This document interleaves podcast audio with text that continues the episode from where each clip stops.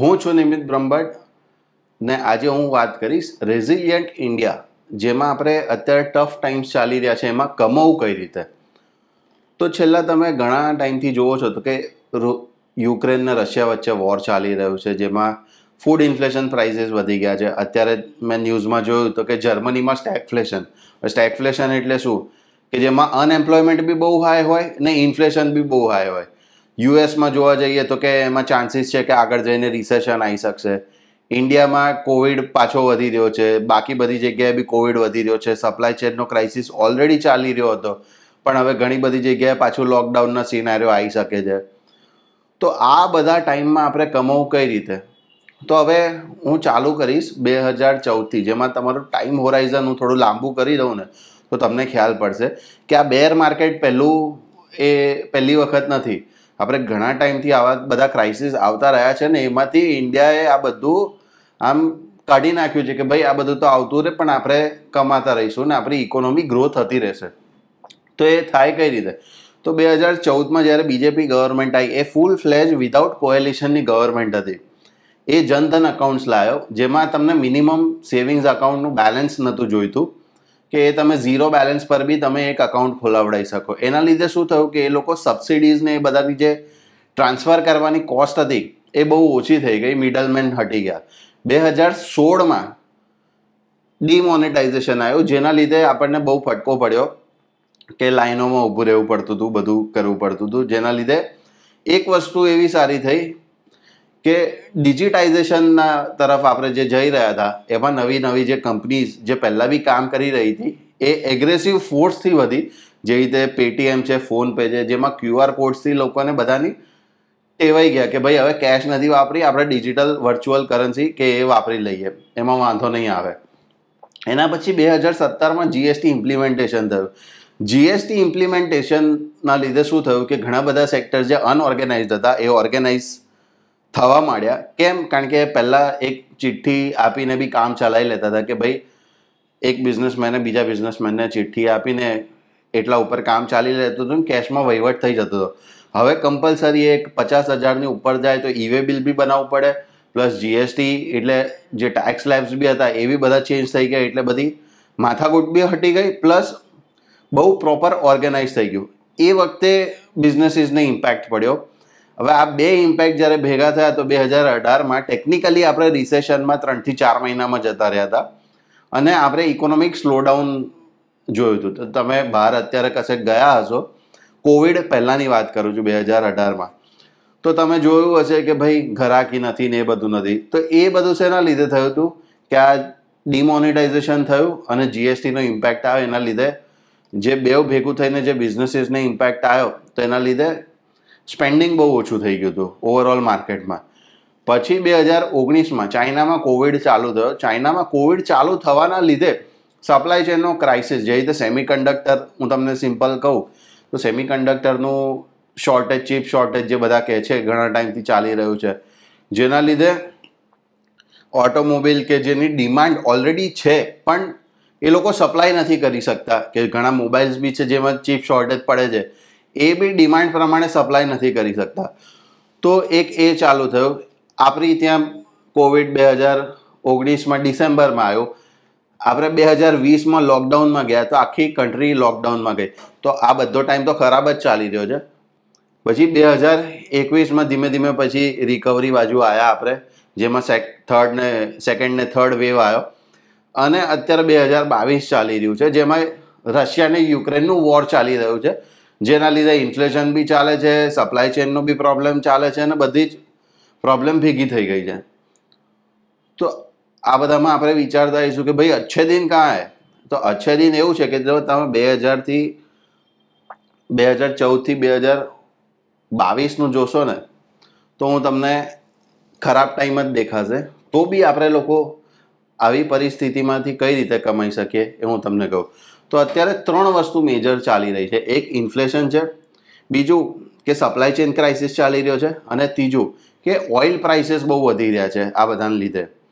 કેમ? કારણ કે ડિમાન્ડ છે સપ્લાય નથી પ્લસ આ વોર ચાલી રહી છે એટલે થોડો રિસ્ક બી વધારે છે, તો આ બધું થઈ રહ્યું છે. તો ઇન્ફ્લેશનનો ઇમ્પેક્ટ કઈ રીતે થાય? તો જો તમને બે હજાર આઠનો ફાઇનાન્શિયલ ક્રાઇસિસ ખબર હોય ને, તો યુએસમાં એ લોકો અત્યારે કહે છે કે રિસેશનમાં જવાના. તો બે હજાર આઠમાં જે રીતે લે ઓફ કર્યા હતા ને એ લોકોએ, કે કંઈ વિચારે નહીં કે એમની કોસ્ટ કટ કરવા માટે જે રીતે લે ઓફ કરે કે આખા આખા બિલ્ડિંગ ખાલી કરી નાખે છે. એક એ વસ્તુ હવે થઈ રહી છે. એની સાથે સાથે the great resignation the great resignation એટલે શું છે? કે લોકોને હવે વર્ક ફ્રોમ હોમ કલ્ચર જોઈએ છે અને બધું જોઈએ છે. તમે ઇલોન મસ્કને અગર જો ફોલો કરતા હોય, તો એને ટ્વિટર પર બી ટ્વીટ કર્યું હતું. કે ભાઈ મને ટફ ટાઈમ્સ દેખાઈ રહ્યા છે. આગળ તો કે કદાચથી હું દસ ટકા એમ્પ્લોઈઝને હું લે ઓફ કરી દઈશ ટેસ્લામાંથી.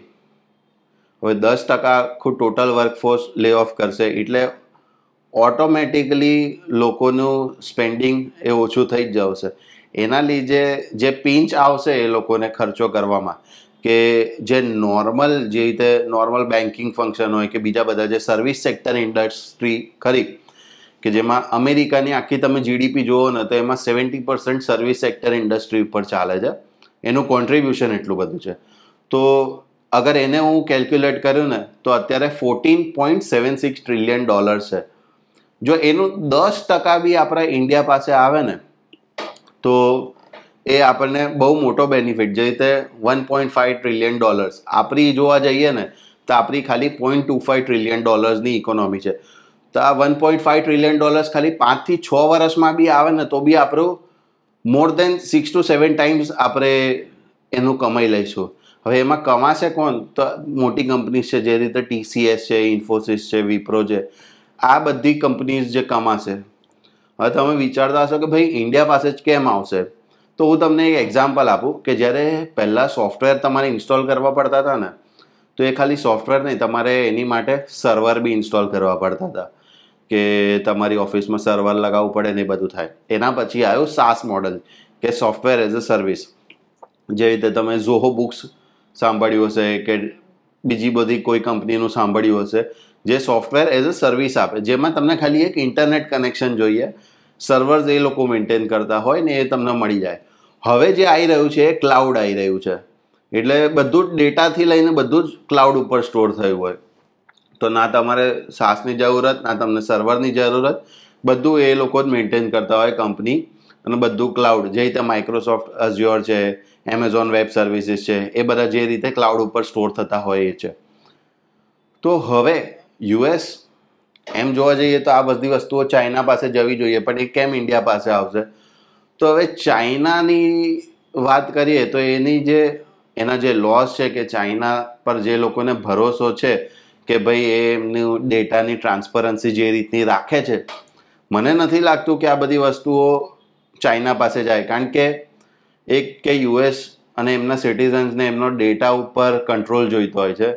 જે ચાઇના ગેરંટી નથી આપતું કે એ લોકોનો ડેટા લઈને મેન્યુપ્યુલેટ નહીં કરે કે સેવ નહીં કરે. એટલે આ બધું ઇન્ડિયા પાસે આવી શકશે. બીજું આપણા ત્યાં સપ્લાય ચેન ક્રાઇસિસ ચાલી રહી છે. તો ઇન્ડિયામાં આ વસ્તુ નવી નથી, પણ તમે યુએસ યુરોપ ને બધી ડેવલપ નેશન્સ પર જાઓ ને, તો ત્યાં તમને ગાડી બી લેવા જવી હોય ને તો તમે જાઓ ને એ જ દિવસે તમને મળી જતી હોય. અહીંયા તો આપણે ટેવાયેલા છે કે છ મહિનાનું વેઇટિંગ વર્ષનું વેઇટિંગ જ્યારે બજાજ ચેતક નવું નવું આવ્યું હતું ઇન્ડિયન માર્કેટમાં ત્યારે મારા ફાધર કહેતા હતા કે ભાઈ વરસ વરસનું વેઇટિંગ હોતું હતું જ્યારે નવો નવો ટેલિફોન આવ્યો હતો ત્યારે બી ઘણા ટાઈમનું વેઇટિંગ હતું હતું ત્યારે નંબર લાગે ત્યારે તમને મળે. તો અત્યારે બી જોવા જઈએ છે તો ડિમાન્ડ એટલી બધી છે કે આપણે વેઇટ કરી રહીએ છીએ. તો એક સ્ટ્રેટેજી જે ચાલી રહી છે અત્યારે ઓવરઓલ ધ વર્લ્ડમાં કે China plus one strategy China plus one strategy એટલે શું? કે ચાઇના અગર જોવા જઈએ ને તો આખા વર્લ્ડનું એક મોટું મોટું મેન્યુફેક્ચરિંગ હબ છે.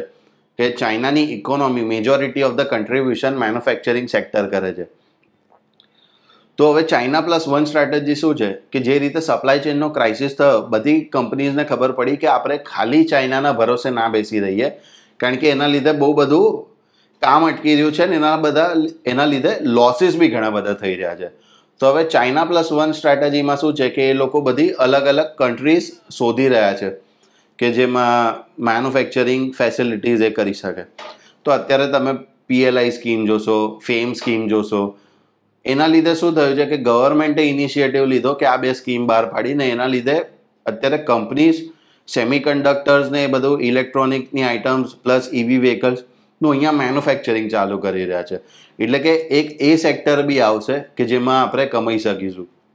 તો જેવી રીતે આમાં મેજર અર્નિંગ્સ તમે જોવા જાઓ તો એમાં બી અત્યારે ટાટા એલેક્સીથી લઈને જે ઓટોમેશન ઉપર કામ કરે છે, એ છે. પછી અમુક ફાર્માસ્યુટિકલ ઇન્ડસ્ટ્રી જે આપણી જનરિક એપીઆઈ મેડિસિન્સ જે કહીએ ને, એ આપણું ફાર્મા ઇન્ડસ્ટ્રી બહુ સ્ટ્રોંગ છે. તો એમાં અગર જોવા જઈએ તો ડીવીઝ લેબ છે, પછી અલ્કાઇલ માઇન્સ છે, એ જે કેમિકલ સેક્ટર જે કામ કરી રહ્યું છે, એક આપણી પાસે આવી શકશે. પ્લસ આપણને એક હજી બેનિફિટ છે કે ડેવલપિંગ નેશનમાં ચાઇના એટલું મોટું છે કે અત્યારનું જે આપણે ઈએસજી કે એન્વાયરમેન્ટ સસ્ટેનન્સ અને ગવર્નન્સ જેની ઉપર વાત કરી રહ્યા છે. તો હવે જે ક્લાઇમેટ ચેન્જ થઈ રહ્યું છે, એના માટે અમુક એના કેમિકલ કંપનીઝ ઉપર જે રોક લગાવી રહી છે, તો એના લીધે બી આપણને કેમિકલ કંપનીઝમાં બેનિફિટ થશે. અને ત્રીજું કે ઓઇલ પ્રાઇસીસને એ બધું વધી રહ્યું છે, એ તો ચલો સમજાય ઇન્ફ્લેશનને એનામાં કવર થઈ ગયું. પણ જે ત્રીજું મેઇન રીઝન જેમાં આપણે કમાઈ શકીશું કે એક આપણી ઇન્ડસ્ટ્રીનું ફાઇનાન્શિયલાઇઝેશન થયું છે. જે રીતે મેં તમને કીધું કે ડિમોનિટાઇઝેશન થયું બે હજાર સોળમાં, ત્યારથી પેટીએમ ને ફોનપે ને એ બધાનું એક્સેપ્ટન્સ વધી ગયું. એની સાથે સાથે યુપીઆઈ બી વધી ગયું.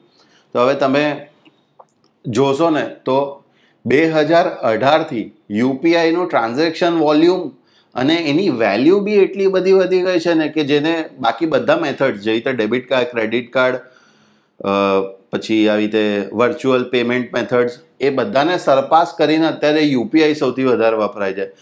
અને જો આઠ મહિનાનું પેપર તમે વાંચ્યું હશે ને તો એમાં તમને ખબર પડી હશે કે લાસ્ટ મંથમાં ટેન ટ્રિલિયન રૂપીઝનું ટ્રાન્ઝેક્શન થઈ ગયું છે.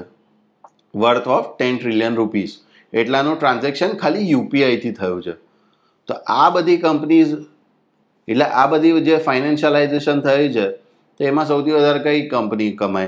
તો જે રીતે એચડીએફસી બેંક છે, કોટક બેંક છે, એક્સિસ બેંક છે, બજાજ ફાઇનાન્સ છે, જે સારી સારી કંપનીઝ, જે લોકોનું એનપીએ બી બહુ ઓછું છે, જે લોકો બહુ સારી રીતે કામ બી કરી શકે છે, કે લેન્ડિંગ બી બહુ સારી રીતે કરી શકે છે. ગમે તેટલો ઇન્ટરેસ્ટ રેટ વધે, ઓછો થાય, એ લોકોનું ગ્રોથ કન્સિસ્ટન્ટલી વધી રહ્યું છે. આ બધી કંપનીઝ જો કમાઈ શકે. પણ હવે કે કે ચલો, આ બધી તો કંપનીઝ કમાઈ શકશે. પણ કે અત્યાર સુધી જે લોકોએ ઇન્વેસ્ટ કર્યું હોય, કે બે હજાર ચૌદથી મેં તમને સ્ટોરી કીધી, તો એનો રેલેવન્સ શું કે અત્યાર સુધી મેં આ બધું કીધું એમાં? તો જો તમે ખાલી સેન્સેક્સમાં ઇન્વેસ્ટેડ રહ્યા હોત, આપણે વાત કરીએ છીએ થોડાક ટૂંક જ સમયની, કે બે હજાર ચૌદથી બાવીસ સુધીની. તો જો ખાલી સેન્સેક્સ કાં તો નિફ્ટી, જેમાં બી ઇન્વેસ્ટેડ રહ્યા હોત, અત્યાર સુધી અપ્સ એન્ડ ડાઉન્સમાં બેઓમાં ઇન્વેસ્ટેડ રહ્યા હોત તો સેન્સેક્સ જ ten point six four CAGR એટલે ટેન પોઈન્ટ સિક્સ ફોર પર્સન્ટેજનું એન્યુઅલ કમ્પાઉન્ડેડ રિટર્ન આપ્યું છે આટલા વર્ષોમાં. હવે જાન્યુઆરી બે હજાર ચૌદથી વાત કરીએ તો એ one seventy one percent grow કર્યું છે. તો જો તમે સો રૂપિયા નાખ્યા હોત તે one point seven one times grow થઈ ગયા હોત. તો બસ આજ માટે આટલું જ હતું. હું નેક્સ્ટ વિડીયોમાં એ વાત કરીશ કે જે આનું કન્ટિન્યુ જ રાખીશ કે રેઝિલિયન્ટ ઇન્ડિયા કે જો બે હજાર ચૌદથી બાવીસ સુધી મેં તમને ખાલી સેન્સેક્સની અત્યારે વાત કરી છે. એના સિવાય બીજી બી કંપનીઝ કીધી છે કે જે કમાઈ શકશે આગળ આ ફ્યુચરમાં કે જે આ ત્રણ મેજર ફેક્ટર્સ જે જોયા છે, એમાંથી એ કમાઈ શકશે. તો હવે નેક્સ્ટ વિડીયોમાં હું એ લાવીશ કે મારી જે કંપનીઝ જે છે, જે એનાલિસિસ પ્રમાણે એ લોકોએ સેન્સેક્સ કે નિફ્ટી પ્રમાણે રિટર્ન્સ કેવા આપ્યા છે અને એ લોકો કેટલું ગ્રો થયા છે. તો બસ, જોતા રહેજો અને થેન્ક યુ